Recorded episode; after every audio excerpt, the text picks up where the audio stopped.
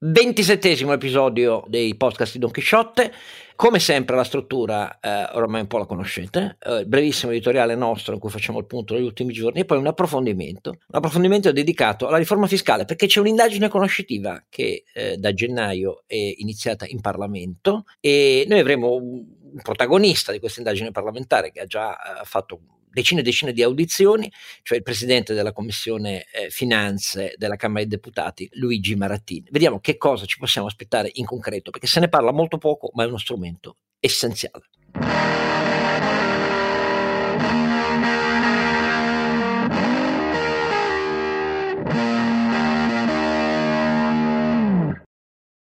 Allora, 27° episodio, la voce da papero di Don Chisciotte è questa e poi i suoi due, come sempre, perfetti e ottimi compari Sancio Panza. Renato Cifarelli. Dove ci trovano, Sancio Panza? Ci trovano sul sito che è donchisciottepodcast.it e poi naturalmente possono seguirci su tutte le piattaforme principali, quindi Google e Apple Podcast, Spotify, Spreaker, stiamo inserendolo in tutte le piattaforme di podcast che ci sono mano a mano che ce lo segnalano e quindi siamo disponibili su tutte le piattaforme di podcast. Sempre un ringraziamento a tutti coloro che vanno sul sito e ci fanno una donazione che ci aiuta a coprire i costi di produzione. E poi non hai presentato Carlo Alberto, però. No, perché dovevo anche ringraziarti prima e segnalare a chi ci ascolta il nuovo filone poi di podcast, cioè quelli di Sancio Panza, il viaggio all'interno della piccola e media impresa all'interno dei territori italiani, ma ovviamente poi c'è il più saggio di tutti, lo scalpitantissimo Ronzinante con noi. Sì, Carlo Alberto Carnevale Maffè. Allora, comincia tu, Ronzinante.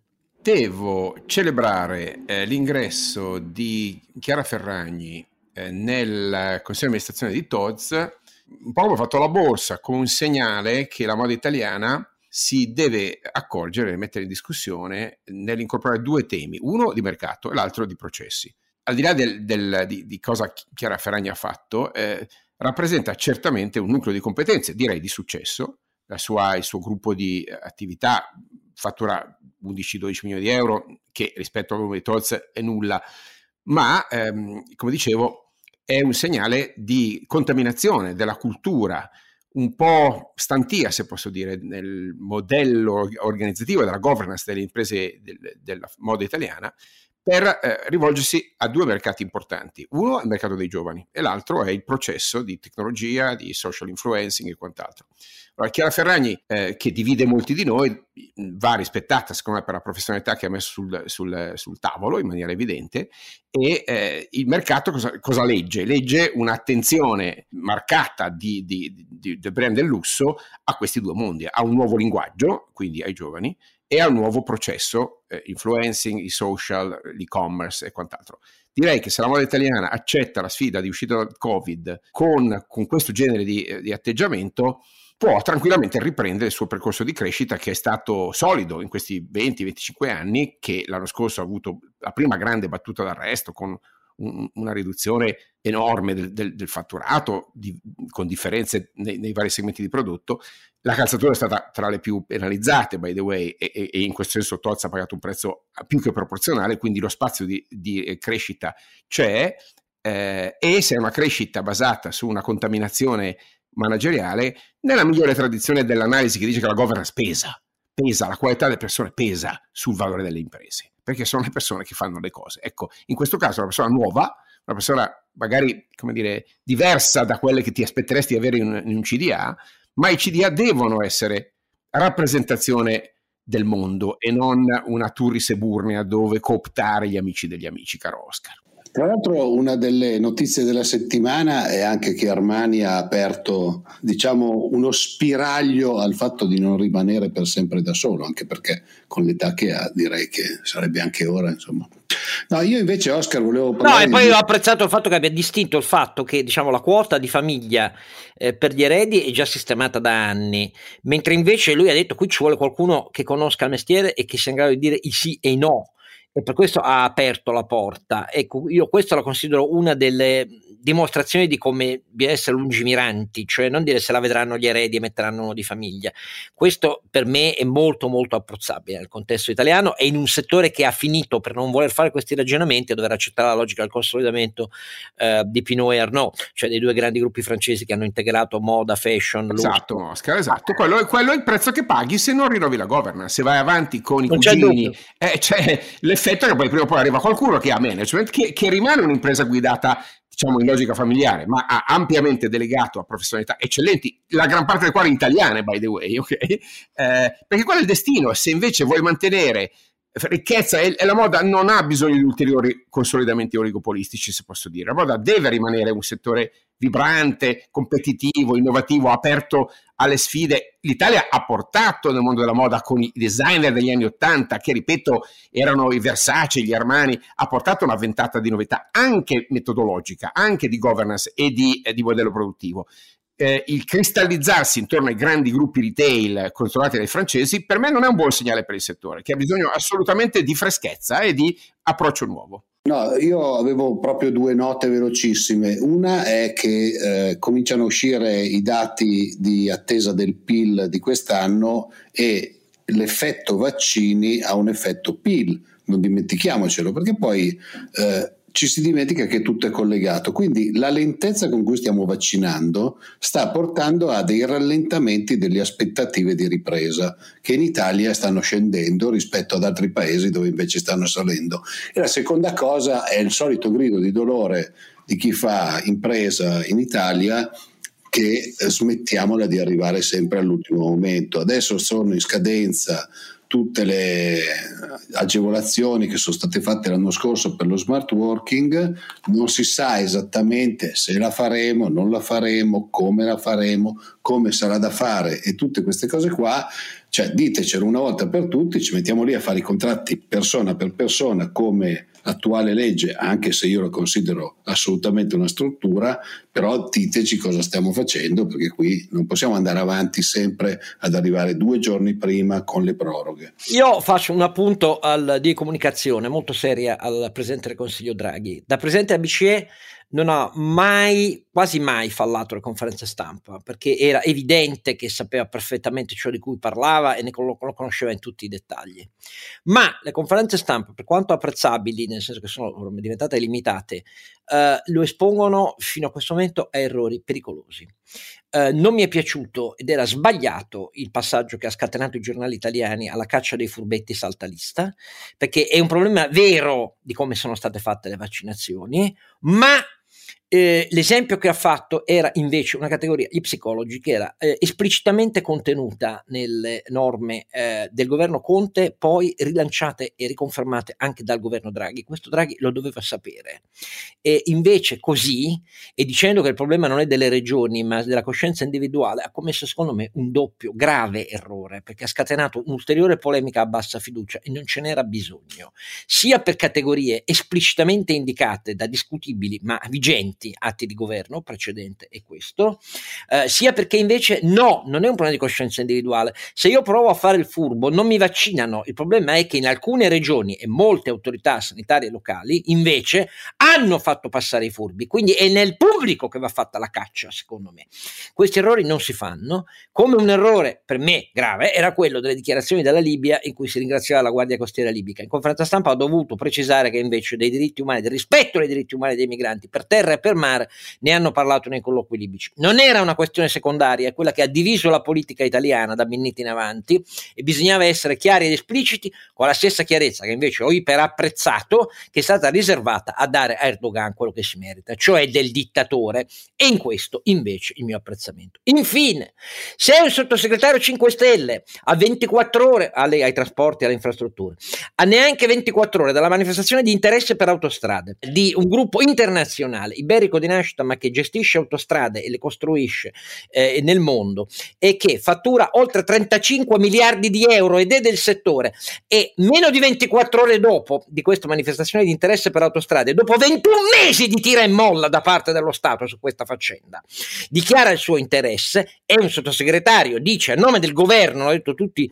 i giornali italiani, è una farsa. Beh, noi ci siamo proprio, perché prima di dire che è una farsa che qualcuno si interessi se è del settore settore, conosce l'azienda dal di dentro, perché la vicenda Abertis è stata fatta con lui, sto parlando di Florentino Perez per capirci, del suo gruppo. Definirla una farsa, lo Stato italiano sulle autostrade col fallimento di ANAS non ha il diritto di dirlo, e io lo dico alzando la voce apposta, caro ascoltatore, perché queste cose le abbiamo viste da anni, sotto il governo Draghi speravo di non vederle. Ora parliamo di riforma fiscale.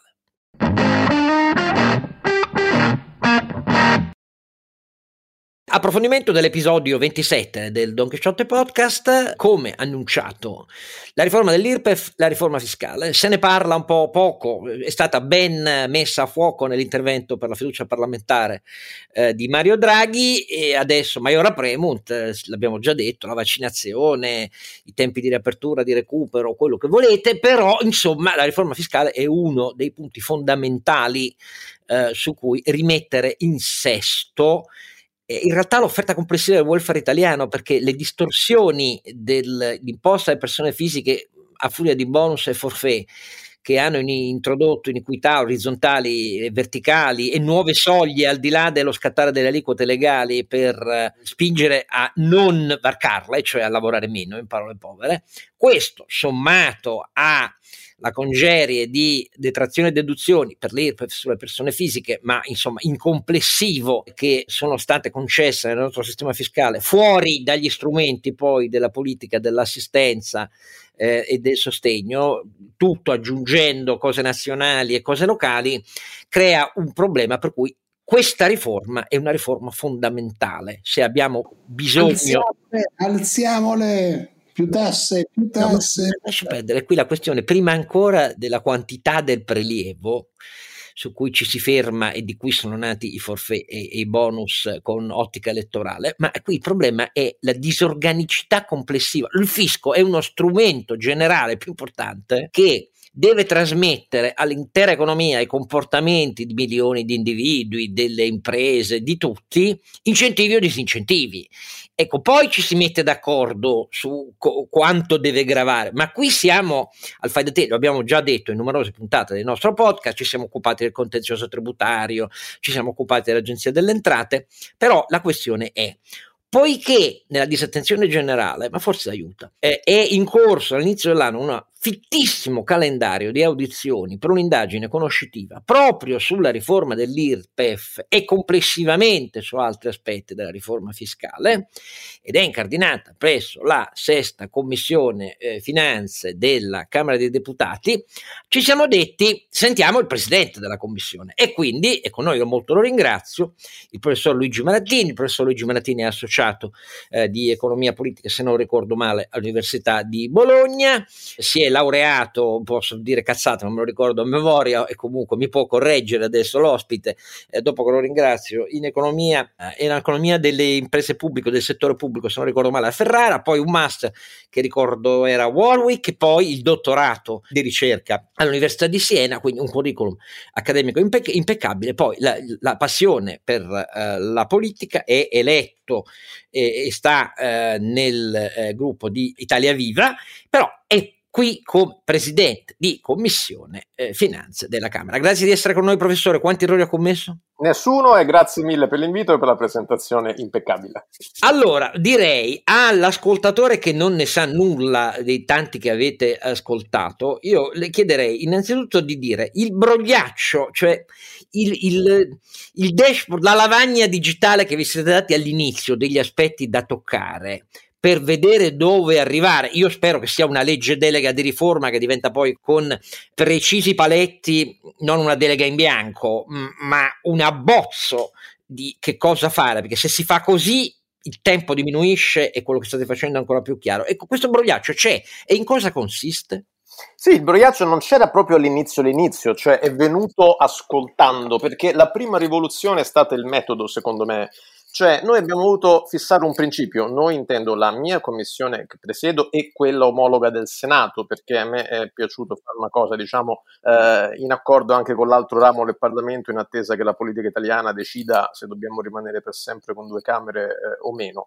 Ma il primo era la rivoluzione metodologica, cioè per fare la prima riforma del fisco dopo 50 anni, perché voi sapete bene che l'attuale sistema fiscale fu pensato a metà degli anni 60. entrò in vigore nel 74, ma la legge delega è del 71 e la commissione che l'ha pensata è dal 62 al 69, quindi stiamo parlando di un sistema fiscale che rispecchia circa la metà del secolo scorso. Da allora in poi tutti interventi scordinati, asistematici.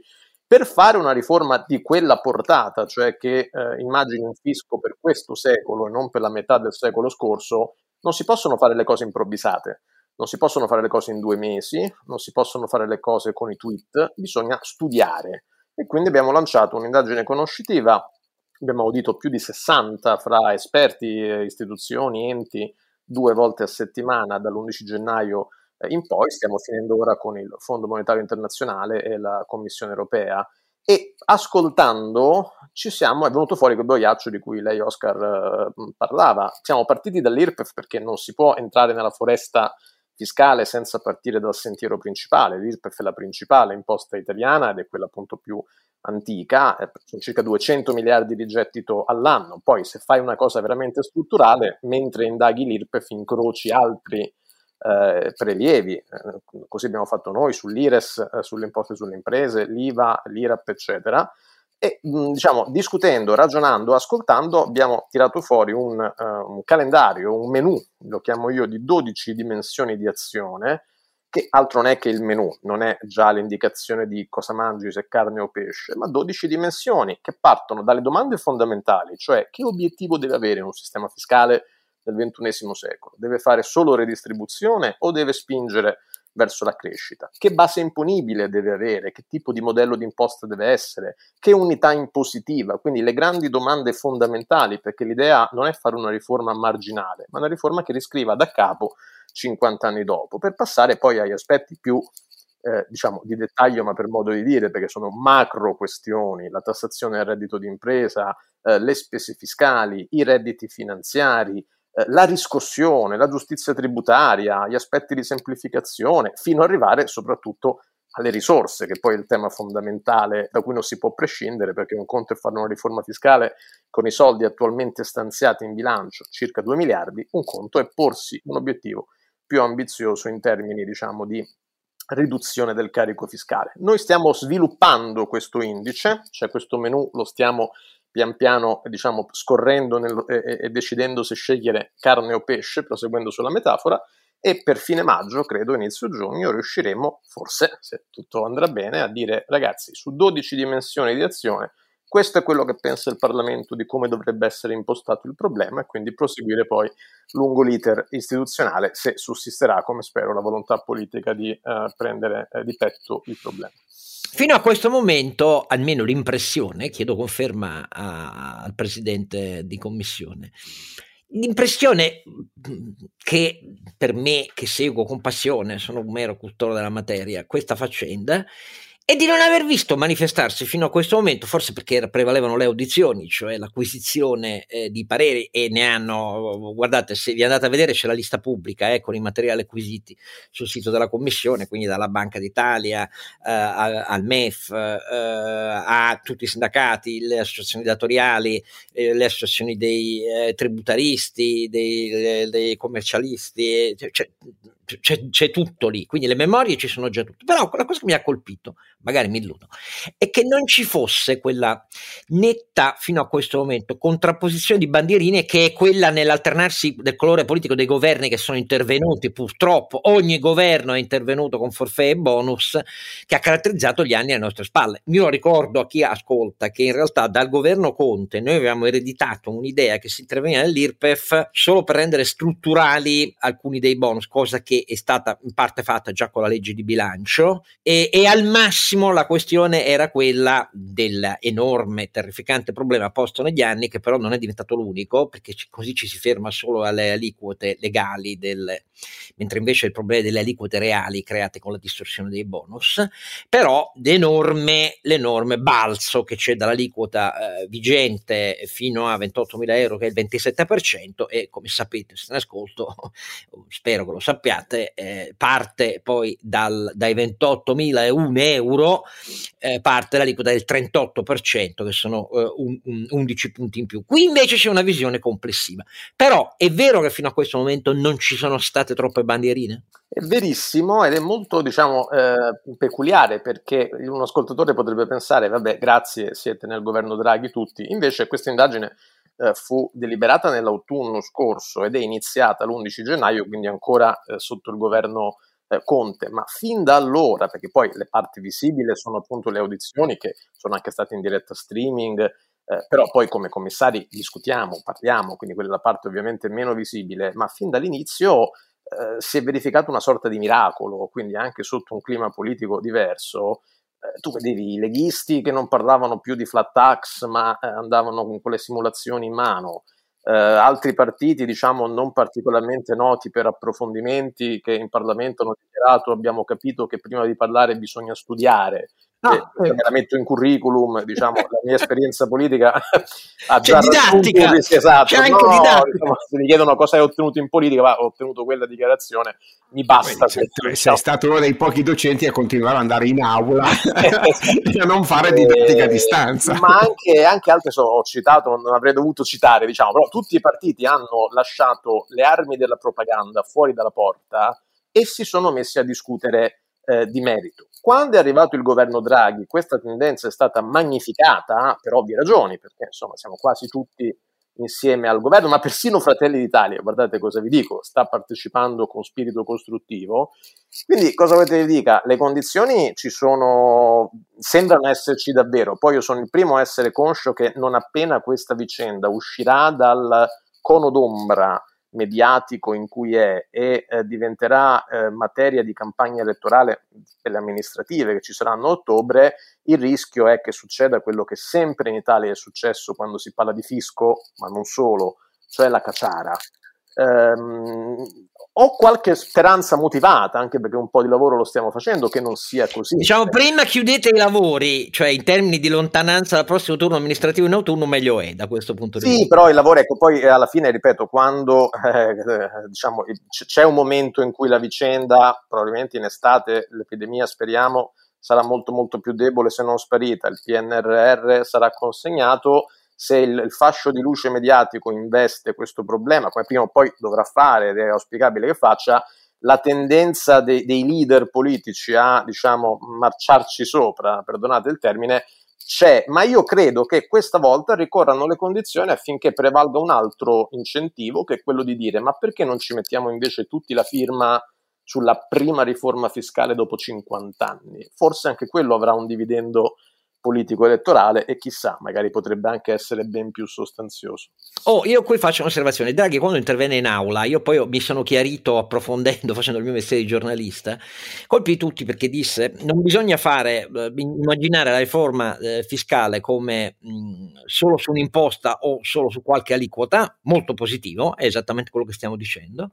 E poi aggiunse: e poi bisogna farla scrivere da dei tecnici competenti, commissioni di pochi saggi esperti della materia, evocando esattamente la commissione tecnica che preparò la legge delega che poi portò alla riforma dei primi anni 70, fece il nome di Visentini, a me carissimo, eccetera. E io in realtà pensavo, a quel punto dico: ma lo sa che c'è una indagine conoscitiva in corso in Parlamento e quindi siamo in una fase in cui c'è uno strumento parlamentare già acceso su questo? Poi l'approfondimento, che vi dico, liberi di non crederci, è che in realtà Draghi, quando ha parlato in aula, non lo sapeva. Questo è il punto vero. Quindi, però chiedo conferma al Presidente, perché immagino che anche lei abbia fatto un sussulto.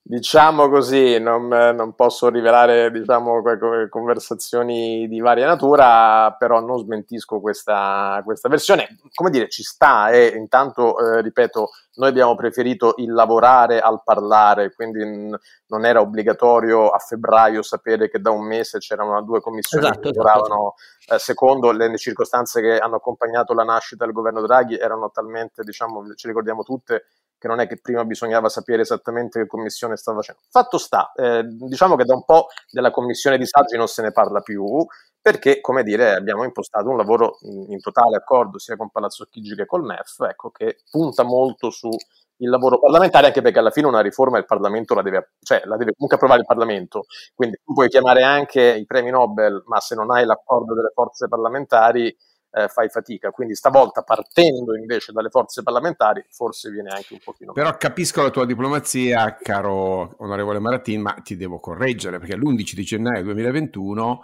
Giacomo Ricotti di Banca d'Italia fa un'audizione storica al Parlamento che è pubblica. No, ma io quindi, ho voluto iniziare proprio con no, tu capisco, però io faccio il cattivo e dico no, questa cosa non si può non sapere se parli di riforma fiscale. Dai, le audizioni vabbè, allora però adesso, visto che me l'hai tirata, te la ritiro, no? Dice Ricotti a nome di Banca d'Italia in un intervento che va assolutamente letto, perché è una delle fotografie più complete della decomposizione di un'idea stessa di fiscalità, di patto fiscale tra cittadino e Stato in questi, hai detto bene tu, 50 anni. Cito proprio due parole e poi ti butto lì un po' di dati, perché voglio coinvolgerti sui numeri. Allora, parole di Ricotti di Banca d'Italia: qualunque intervento di riforma dovrebbe inoltre evitare di aumentare il livello complessivo del prelievo fiscale, già alto nel confronto internazionale. Punto primo, le tasse non si aumentano. Secondo punto, per favorire la crescita occorre piuttosto muovere verso una ricomposizione del prelievo fiscale a beneficio dei fattori produttivi, quindi detassare lavoro e investimenti e semmai spostare il peso su consumi e rendite.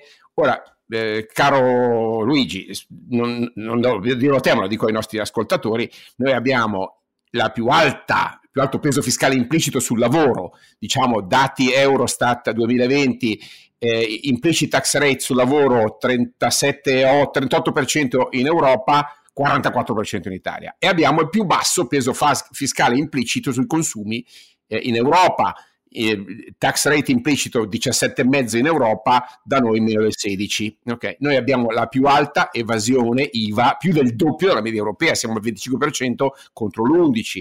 Abbiamo la più alta tassazione sul lavoro d'Europa. In compenso sui capitali, questa è una cosa che però va detta, okay, noi non siamo molto lontani dalla media, anzi siamo leggermente superiori alla media, siamo solo sotto alla Francia e in linea con la Germania.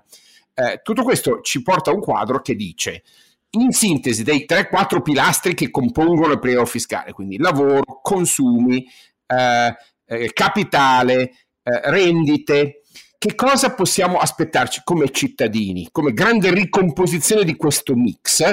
Possiamo aspettarci che segua definitivamente le raccomandazioni specifiche per l'Italia dell'Unione Europea, che da anni, ma l'Unione Europea, dovrei dirti Ox, dovrei dirti Fondo Monetario Internazionale, che da anni ci dicono che questa è la direzione della riforma a livello aggregato, Luigi? Allora, dunque, hai riassunto bene, noi siamo i terzi in Europa come aliquota implicita sul lavoro, i settimi, se non ricordo male, sul capitale, quindi entrambe sopra la media europea. Siamo leggermente sopra con le imposte sul patrimonio, il 2,4% sì, del PIL contro il 2,2% di media europea, e siamo molto molto sotto sui consumi, siamo il terzultimo paese in Europa come gettito IVA in rapporto al PIL. È vero che abbiamo il più grande tax gap, molto molto ampio, ma anche correggendo per il tax gap, assumendo che il tax gap sia tutto incassato, diciamo rimaniamo non troppo lontani dalla media, e comunque abbiamo l'utilizzo più esteso in Europa di aliquote, diciamo, ridotte. Abbiamo quasi il 45%, se non ricordo male, sto citando a memoria, di beni e servizi che sono assoggettati ad aliquote ridotte. Quindi, riassumendo, siamo molto molto cattivi sul lavoro, cattivi sul capitale, in media sul patrimonio, e siamo generosi sui consumi. Ora, la domanda a cui tu mi vuoi portare a rispondere, cioè se c'è un riequilibrio, questo dipenderà da quante risorse il governo autonomamente metterà sulla riforma. Al momento ci sono 2 miliardi, o meglio, ce ne sono 8, ma 6, come sapete, sono prenotate dall'assegno unico, che non è che non abbia a che fare con la riforma fiscale. È il primo modulo, diciamo, della riforma fiscale. È vero che viaggio su un binario separato. Perché all'assegno avuto Elena Bonetti qui a spiegarcelo con grande attenzione, molto prima che passasse in Parlamento, anzi era il giorno in cui si era dimessa, per la verità, e direi che abbiamo illustrato con tutto orgoglio per primi in Italia, non ne ha parlato nessuno. E ricordiamo che i 6 miliardi da soli non bastano, la sua copertura, E a questo, cioè al vantaggio di semplificare e accorpare i bonus, le decine di bonus, bisogna aggiungere poi il modulo del coordinamento organico delle detrazioni personali e famiglie su questo, che è parte del discorso che facciamo oggi. Però il problema è che una riforma fiscale a costo zero, come siamo andati avanti a raccontare per decenni con noi che diciamo non esiste, non ci sarà mai una riforma fiscale così, non si può fare. E quindi io invito il Carlo Alberto da una parte e il Presidente a tenere conto che i partiti in questa fase, se non ci mettono copertura alla riforma fiscale, cioè al riequilibrio abbassando su lavoro, su capitale non dico niente, siamo un po' colto fuori dalla linea e bisogna aspettare le novità internazionali perché sono in cottura quelle anche sulla minimum corporate tax, ma il problema è che in questo quadro o, caro Alberto, facciamo una significativa diminuzione della tassazione sul lavoro complessiva, o altrimenti i partiti votano una roba in cui aumentiamo l'IVA perché, dicendo ma no, i consumi sono zero, la domanda è ferma da anni, voi siete pazzi, non si può fare, eccetera eccetera, perché questa è l'obiezione. Il rischio c'è comunque, Oscar, perché ripeto, stavo dicendo, ci sono 2 miliardi, il governo intanto diciamo dice presentateci un bel progetto di riforma e poi vediamo, perché sappiamo che in questi anni strani gli spazi di finanza pubblica, poi per una riforma strutturale del fisco dopo 50 anni non è escluso che possano anche saltare fuori, però ecco, per una riforma come si deve dell'IRPEF vai dai 15 miliardi in su dal mio punto di vista, no? Quindi, allora, è evidente che c'è un non detto che non riuscirete a farmi dire, che abbiamo già accennato, però il problema qual è? Che anche se io dico questo non detto va tutto quanto sul lavoro, il rischio che una forza politica si concentri solo sul non detto, senza ricordare che l'aumento del non detto andrebbe a ridurre le tasse sul lavoro, è comunque alto, a meno che non ci sia un forte accordo cooperativo politico, perché è troppo ghiotta l'occasione di dire stai alzando sì, sto alzando, che prima è una cosa che è bassa, secondo, li sto rimettendo sugli stipendi delle persone, ma questa cosa qua o viene diciamo discussa, pensata e stabilita con un accordo cooperativo di ferro, oppure l'incentivo a deviare è altissimo, perché il primo che si alza e dice no, non mi sta bene, queste sono tutte cose che devono essere assolutamente ancora discusse e verificate, quindi non è che c'è. Però, no, però diciamo, siamo tutti uomini di mondo, cittadini italiani, osservatori italiani o attori della realtà italiana, io sono un osservatore, cioè lo sappiamo che a destra c'è l'altissimo rischio politico, che ovviamente l'IVA non si tocca, ma al massimo si abbassa e se si fotte dell'Europa. Ho letto anche che ci sono persone che credono che l'IVA non sia armonizzata persino nelle più alte sedi della giustizia italiana, ma non mi meraviglio più di niente, da una parte, ma dall'altra la sinistra che dice no, sì, certo, però il problema è tassiamo i ricchi, abbiamo 1000 volte parlato della patrimoniale italiana, per dare un apporto deve essere una patrimoniale che è impensabile, questo è il punto vero, perché deve colpire i mattoni e deve colpire senza i mattoni, ha un apporto poco più che simbolico, però questi sono i 2 grandi rischi politici, però attualmente bisogna ragionare in un altro modo, secondo me. Oscar, ma se parliamo di quello lì di cui non si può parlare, si mette di traverso anche una grossa parte dell'industria italiana.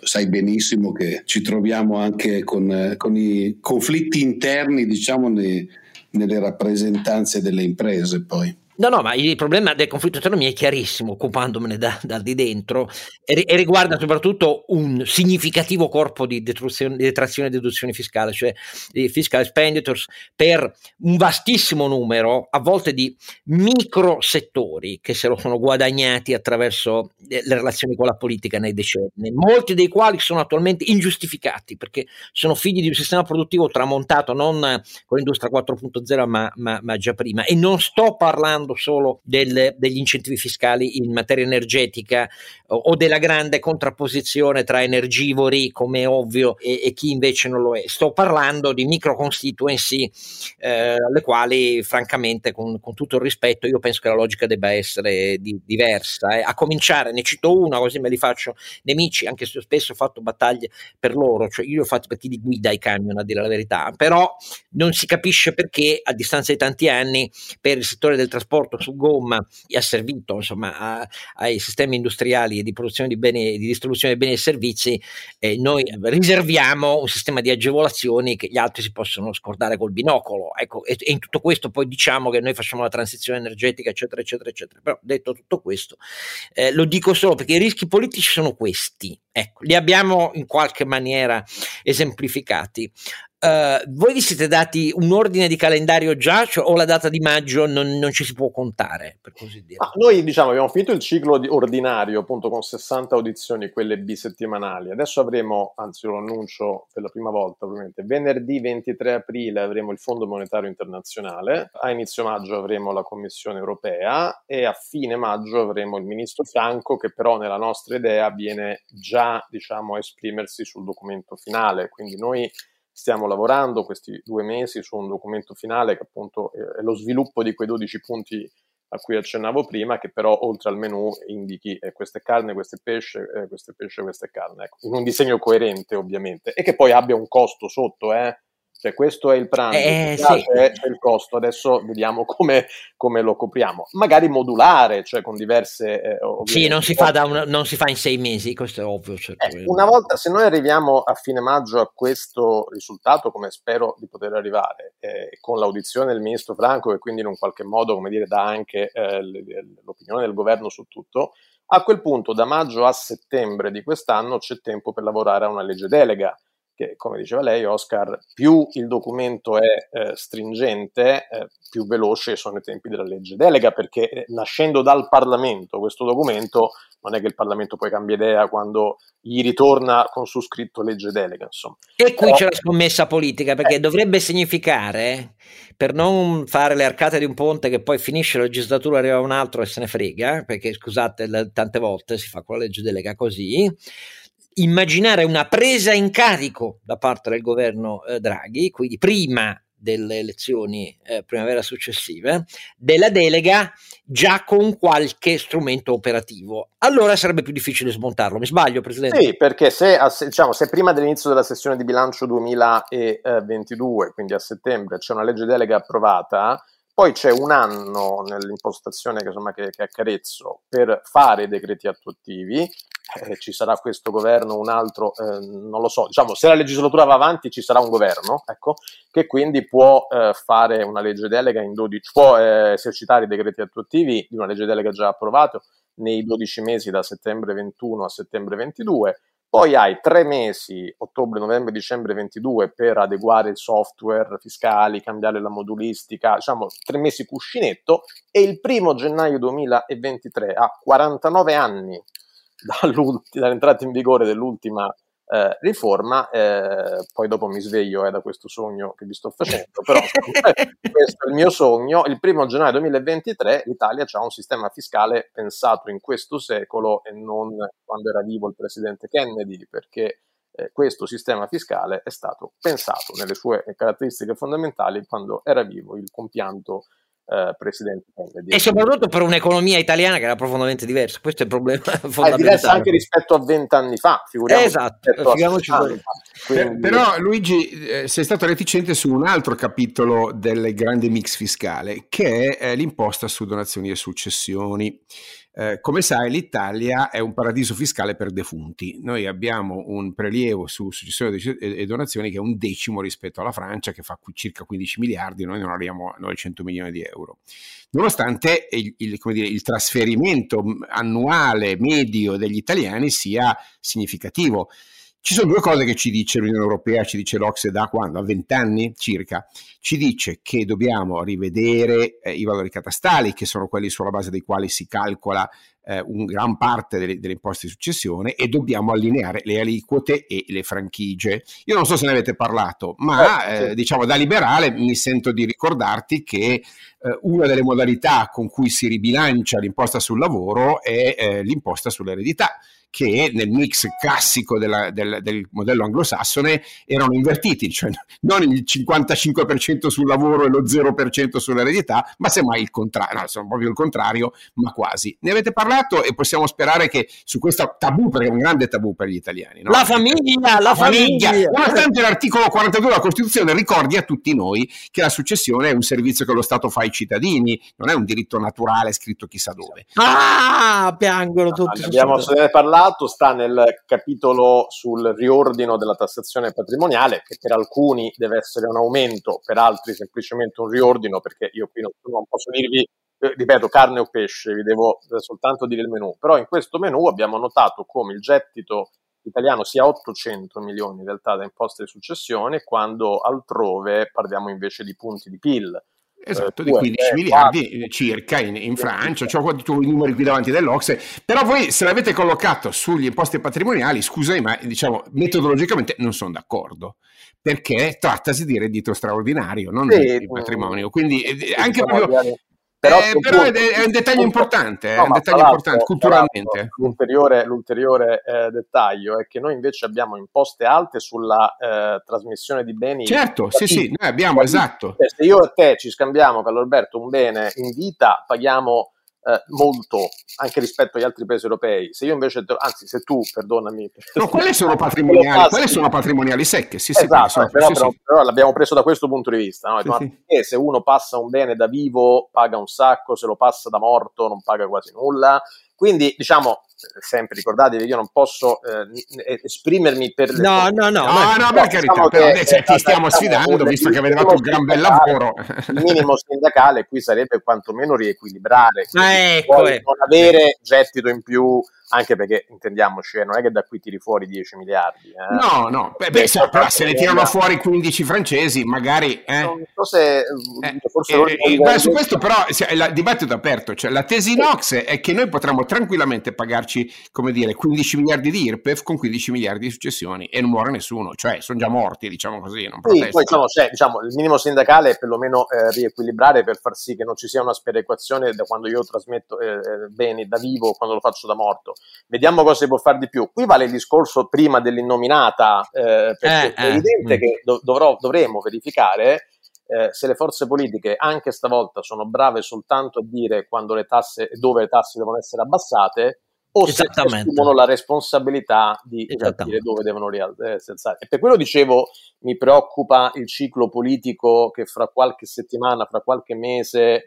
E a proposito di ciclo politico, adesso io faccio una domanda, perché qualche minuto lo dedichiamo a questo e la risposta viene immediatamente subito dopo. In questo caso parlo non tanto più al presidente di commissione, che è naturalmente non può dismettere i panni, quanto invece al parlamentare di Italia Viva, perché il problema delle famiglie politiche è ciò che discende dalla loro collocazione sull'asse populista, non populista, Europa sì, Europa no, è fondamentale anche per capire questa roba qua. E quindi, siccome si muovono cose, c'è uno segretario del PD, dall'altra parte ne abbiamo già parlato, ci sono iniziative dei riformisti, c'è Bentivoglio, Calenda, eccetera, eccetera, la mia domanda è: che cosa possiamo aspettarci su questo dall'onorevole Marattin, che poi, tra l'altro, venerdì della settimana prossima fa proprio un'iniziativa anche lui su questo, con alcuni di questi protagonisti. La risposta a tra poco.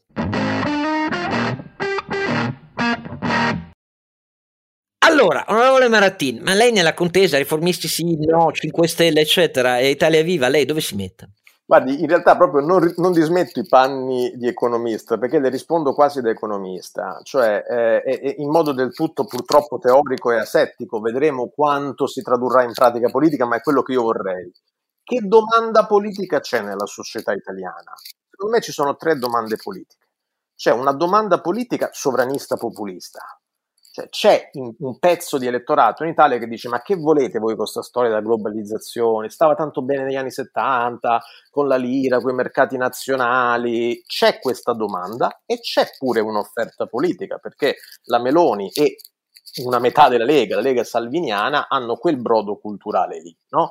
Quindi quella, secondo me, deve essere un'offerta politica chiara e perimetrata che si presenta alle prossime elezioni, perché intanto è legittimata, purtroppo, dico io, a livello internazionale. Questo è Trump, questo è Farage, questa è la Le Pen, questo è Orban, questo sono i polacchi, no? C'è Bolsonaro in Brasile, cioè c'è questa impostazione culturale che dice: a me la globalizzazione non piace, è stata una fregatura, voglio tornare alla dimensione nazionale. Poi c'è una domanda politica di conservazione fondamentalmente in Italia, no? Che dice sì, la globalizzazione c'è, ma io ti devo proteggere dalla globalizzazione.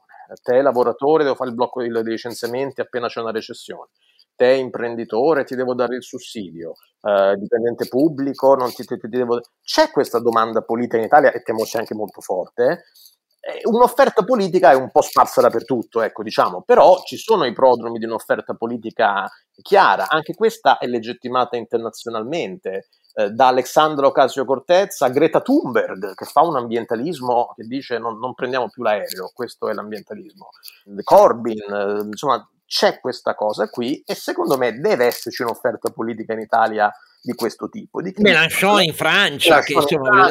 Globalizzazione sì, vabbè, è un male necessario, però aspetta che intanto io proteggo quanto più possibile da questo mostro cattivo. E poi c'è un'offerta politica che dice no, scusate, la globalizzazione non è né un mostro cattivo né una cosa da cui tornare indietro, ma è una cosa da sfruttare. La globalizzazione e l'Unione Europea, e questa è l'offerta politica liberal riformista che è sparsa anch'essa dappertutto e con evidenti problemi di ego, diciamo, dei suoi interpreti. Se lei mi dà in mano una squadra e una riga e mi dice tu sei il demiurgo e l'architetto e il social planner dell'offerta politica italiana per il 2023, io le disegno queste tre offerte politiche qui, e nei miei sogni sono tre partiti proprio.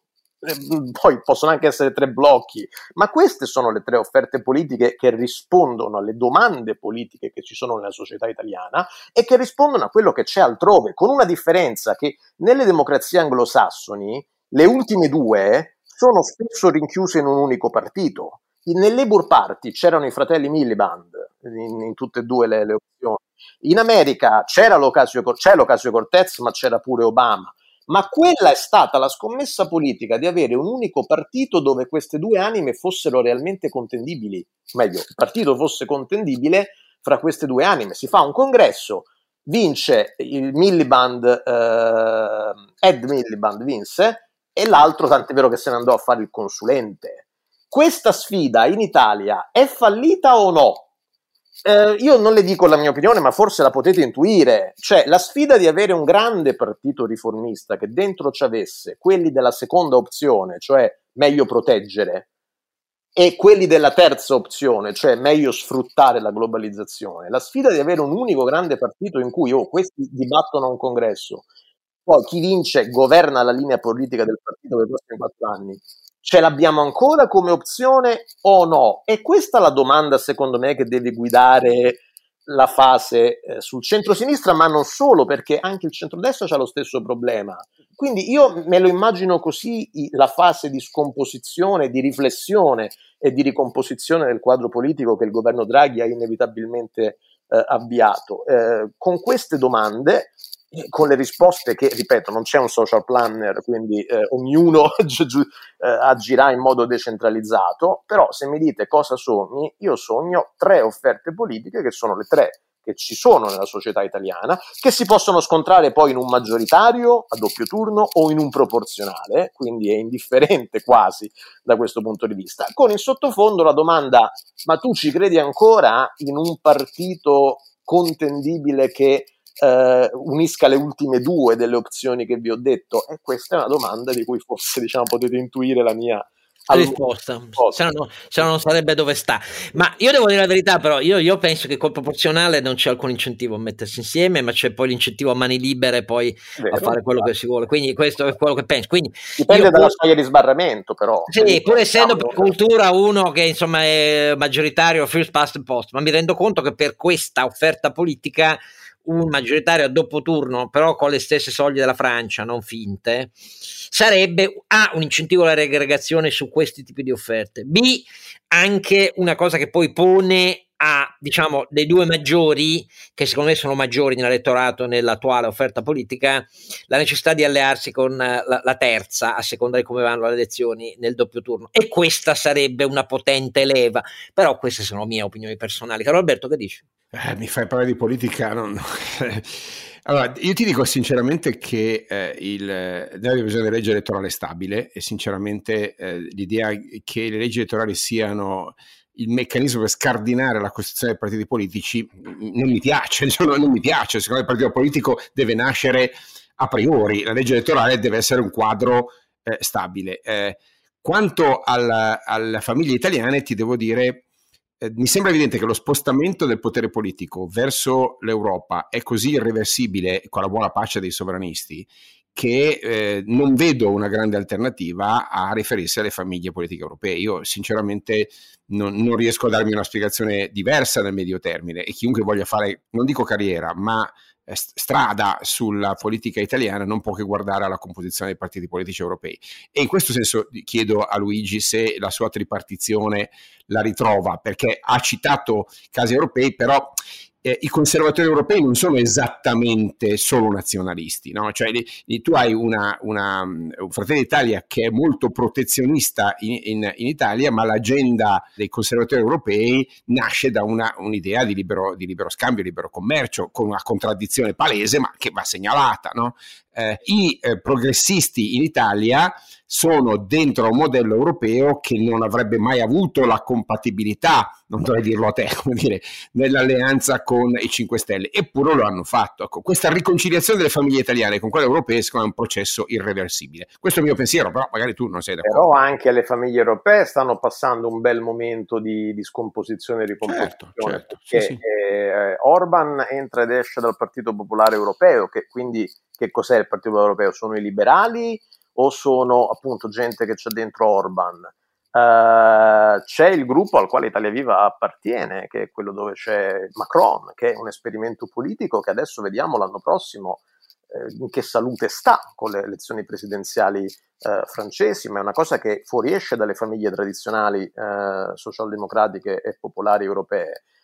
I socialdemocratici pure, insomma, hanno il Movimento 5 Stelle si sta chiedendo dove entrare, qualcuno lo vuol fare entrare nei socialisti europei, quindi insomma anche la classica bipartizione europea, cioè Partito Popolare, Partito Socialista Europeo con i conservatori inglesi quando c'era l'Inghilterra fuori, cioè, sta andando. Macron che ha fatto appunto un gruppo, i liberali, non è assestata anche lì, secondo me, e forse non solo secondo me, perché è stata la globalizzazione a lanciare una bomba in questa roba, no? Cioè, sono passati 30 anni, ma questi sono processi che ci mettono decenni a sistemarsi. Cioè, la globalizzazione ha lanciato una bomba sulle famiglie politiche tradizionali, anche sulle linee divisorie fra le offerte politiche. Io ormai un paio di anni fa scrissi sul Foglio un lungo pippone in cui argomentai che anche le categorie di destra e sinistra devono essere ripensate, attirandomi ovviamente l'odio dei ben pensanti, cioè, ma non per dire che sono scomparse le categorie politiche, per dire che la linea di divisione corre su binari diversi da quelli su cui ha corso negli ultimi 200 anni, perché è arrivato a una cosuccia con la globalizzazione a cambiare tutti i parametri. Questo processo non si è assestato né in Europa né in Italia, e non si assesterà forse a brevissimo, però si deve assestare prima o poi. In Italia sono 30 anni che noi abbiamo saccheggiato i libri di botanica, ulivi, querce, margherite, cioè abbiamo fatto offerte politiche che nascevano ogni 3-4 anni, a seconda della legge elettorale che cambiava ogni 3-4 anni, cioè dovrà prima o poi anche l'Italia trovare una stabilità di offerta politica, e se mi chiedete quella che sogno io è quella che ho provato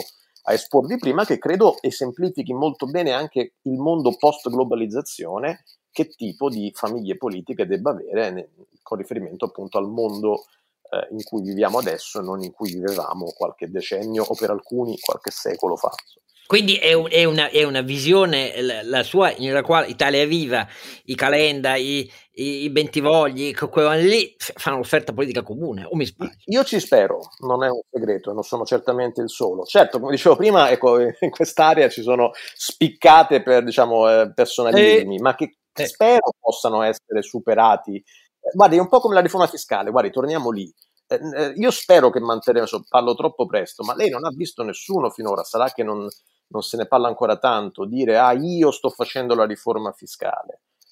Tutti diciamo noi la stiamo facendo, cioè tutti stiamo cedendo un pezzettino di sovranità per dire forse la portiamo a casa e ci mettiamo tutti la firma. No, questo è l'unico spirito con cui ne nasce qualcosa di buono. Perché ha un coefficiente di difficoltà stellare. Ora ci stiamo riuscendo, poi ne riparliamo quando saremo sul TG1 a Porta a Porta, cioè lì ci sarà l'incentivo a dire no, sono io che faccio. Sulla costruzione di quell'area è un po' la stessa cosa, se tutti dicono sono io, seguitemi, non andiamo da nessuna parte. Se tutti dicono, ma scusate, ma la creiamo una casa comune, non è che dobbiamo per forza essere tutti amici e andare a cena fuori la sera, perché in politica purtroppo difficilmente quello accade, però la costruiamo una casa comune. Poi purtroppo nella politica di oggi, purtroppo per fortuna, la leadership è innegabile, non è che non ci può essere, no, certo. È vero che la DC ci dice sempre non aveva leader, ma erano tempi diversi. Devi pensare al leader, ma insomma non è che puoi partire da quello, i leader verranno magari anche di una nuova generazione, però la casa, le fondamenta di una casa del genere secondo me devono essere costruite. Io nel mio piccolissimo ci voglio provare a contribuire a questo percorso. Va bene, e allora io penso che dagli apporti personali che nascono le convergenze, non è che nascono perché le stabilisce un Dio padre, quindi intanto grazie di questo e noi le romperemo le scatole più avanti. Oscar, mi fai fare un'ultima domandina piccola sul cashback, perché diciamo qui il tema dell'evasione IVA, scusami, ma bisogna affrontarlo con estrema sincerità, e ci sono modi per farlo e sono modi abbastanza draconiani, che è intervenire sul prezzo del contante invece che sul sussidio all'uso delle carte di credito. Allora mi domandavo se l'onorevole Marattin avesse riflettuto sull'opportunità di cancellare questa patetica modalità del cashback, che peraltro insomma, mi sembra capire non stia poi così decollando nella componente della lotteria, e dall'altra visto che l'uso del contante, e mi sto proiettando all'euro digitale da qui a 3-5 anni, comunque dovrà prendere una strada diversa, certamente non sparire, ok? Ma dovrà prendere una strada diversa, cioè marginale, non sparire ma è marginale, l'equivalente del vinile della musica, come dico sempre io, no? Ci mancherebbe altro, frusciante, appassionato, ma marginale. Quindi gli chiedo se il mix tra riforma fiscale e, scusami, tecnologia dei pagamenti è sull'agenda della politica, oppure sono due cose completamente divergenti, con un mio grande rammarico. No, è sull'agenda, e qui si sconta un po' invece di, diciamo, il senso di appartenenza, perché essendo il cashback un patrimonio del vecchio governo, e in particolare di chi stava a Palazzo Chigi, parte della maggioranza c'è un po' affezionata, ma io personalmente, Italia Viva tutta ha tenuto una posizione molto laica, una volta tanto nella politica italiana facciamo una valutazione degli effetti delle politiche pubbliche, cioè guardate, da qua a giugno guardiamo come sta funzionando, molto laicamente, se salta fuori che funziona lo teniamo, se salta fuori, come qualcuno crede o teme, che in realtà il costo opportunità è troppo alto, perché sono 3 miliardi sull'anno prossimo soltanto di questa roba, e io 3 miliardi sulla riforma fiscale non ci sputerei sopra, no? Esatto. Quindi se a giugno ci accorgiamo che questa roba, come dire, o non funziona o sta dando risultati non confrontabili col costo opportunità di 3 miliardi, la è regressiva, dai, scusami, finisce per premiare i più ricchi, ma siamo al paradosso, dai. Dirò di più, io non faccio un totem, perché non è detto che tutte le misure di politica economica debbano per forza essere dirette a evitare la regressività, no? Quindi se vuoi non uso neanche questo argomento, ma probabilmente non funziona neanche in quel senso, cioè non dà nessun tipo di... Non lo so, verifichiamolo, abituiamoci in questo paese a valutare ex post. Come ti permetti? Davvero sei marziano, sei tornato da Perseverance, fammi capire. Purtroppo è proprio questa. Noi però diciamo facciamolo a giugno, abbiamo tempo, abbiamo 2 mesi, se ci accorgiamo a giugno che non funziona o il costo è troppo alto, lo aboliamo e pazienza, chi l'ha voluto, che poi dovrà decidere che futuro politico avere, perché è lì che aleggia, se ne farà una ragione, e 3 miliardi magari li mettiamo proprio, anche se sarebbero una tantum, però li cominciamo a mettere da altre parti. Allora, io ringrazio il professor Luigi Marattin, e a Carlo Alberto prometto che una delle prossime puntate le dedichiamo a un libro che è appena uscito di Beppe Scienza, che si intitola L'elogio del contante, così mettiamo in atto una bella discussione per chi ci ascolta, perché tu sei per la via Fineco, questo l'ho già capito. Che sei no, io sono draghiano da questo punto di vista. Il contante pagate 50 punti base, mi sembra bene. No. Draghi non ha mai detto niente in questi termini. Detto tutto questo, grazie al professor Luigi Marattin e appuntamento. Grazie a voi. come è ovvio al 28° episodio.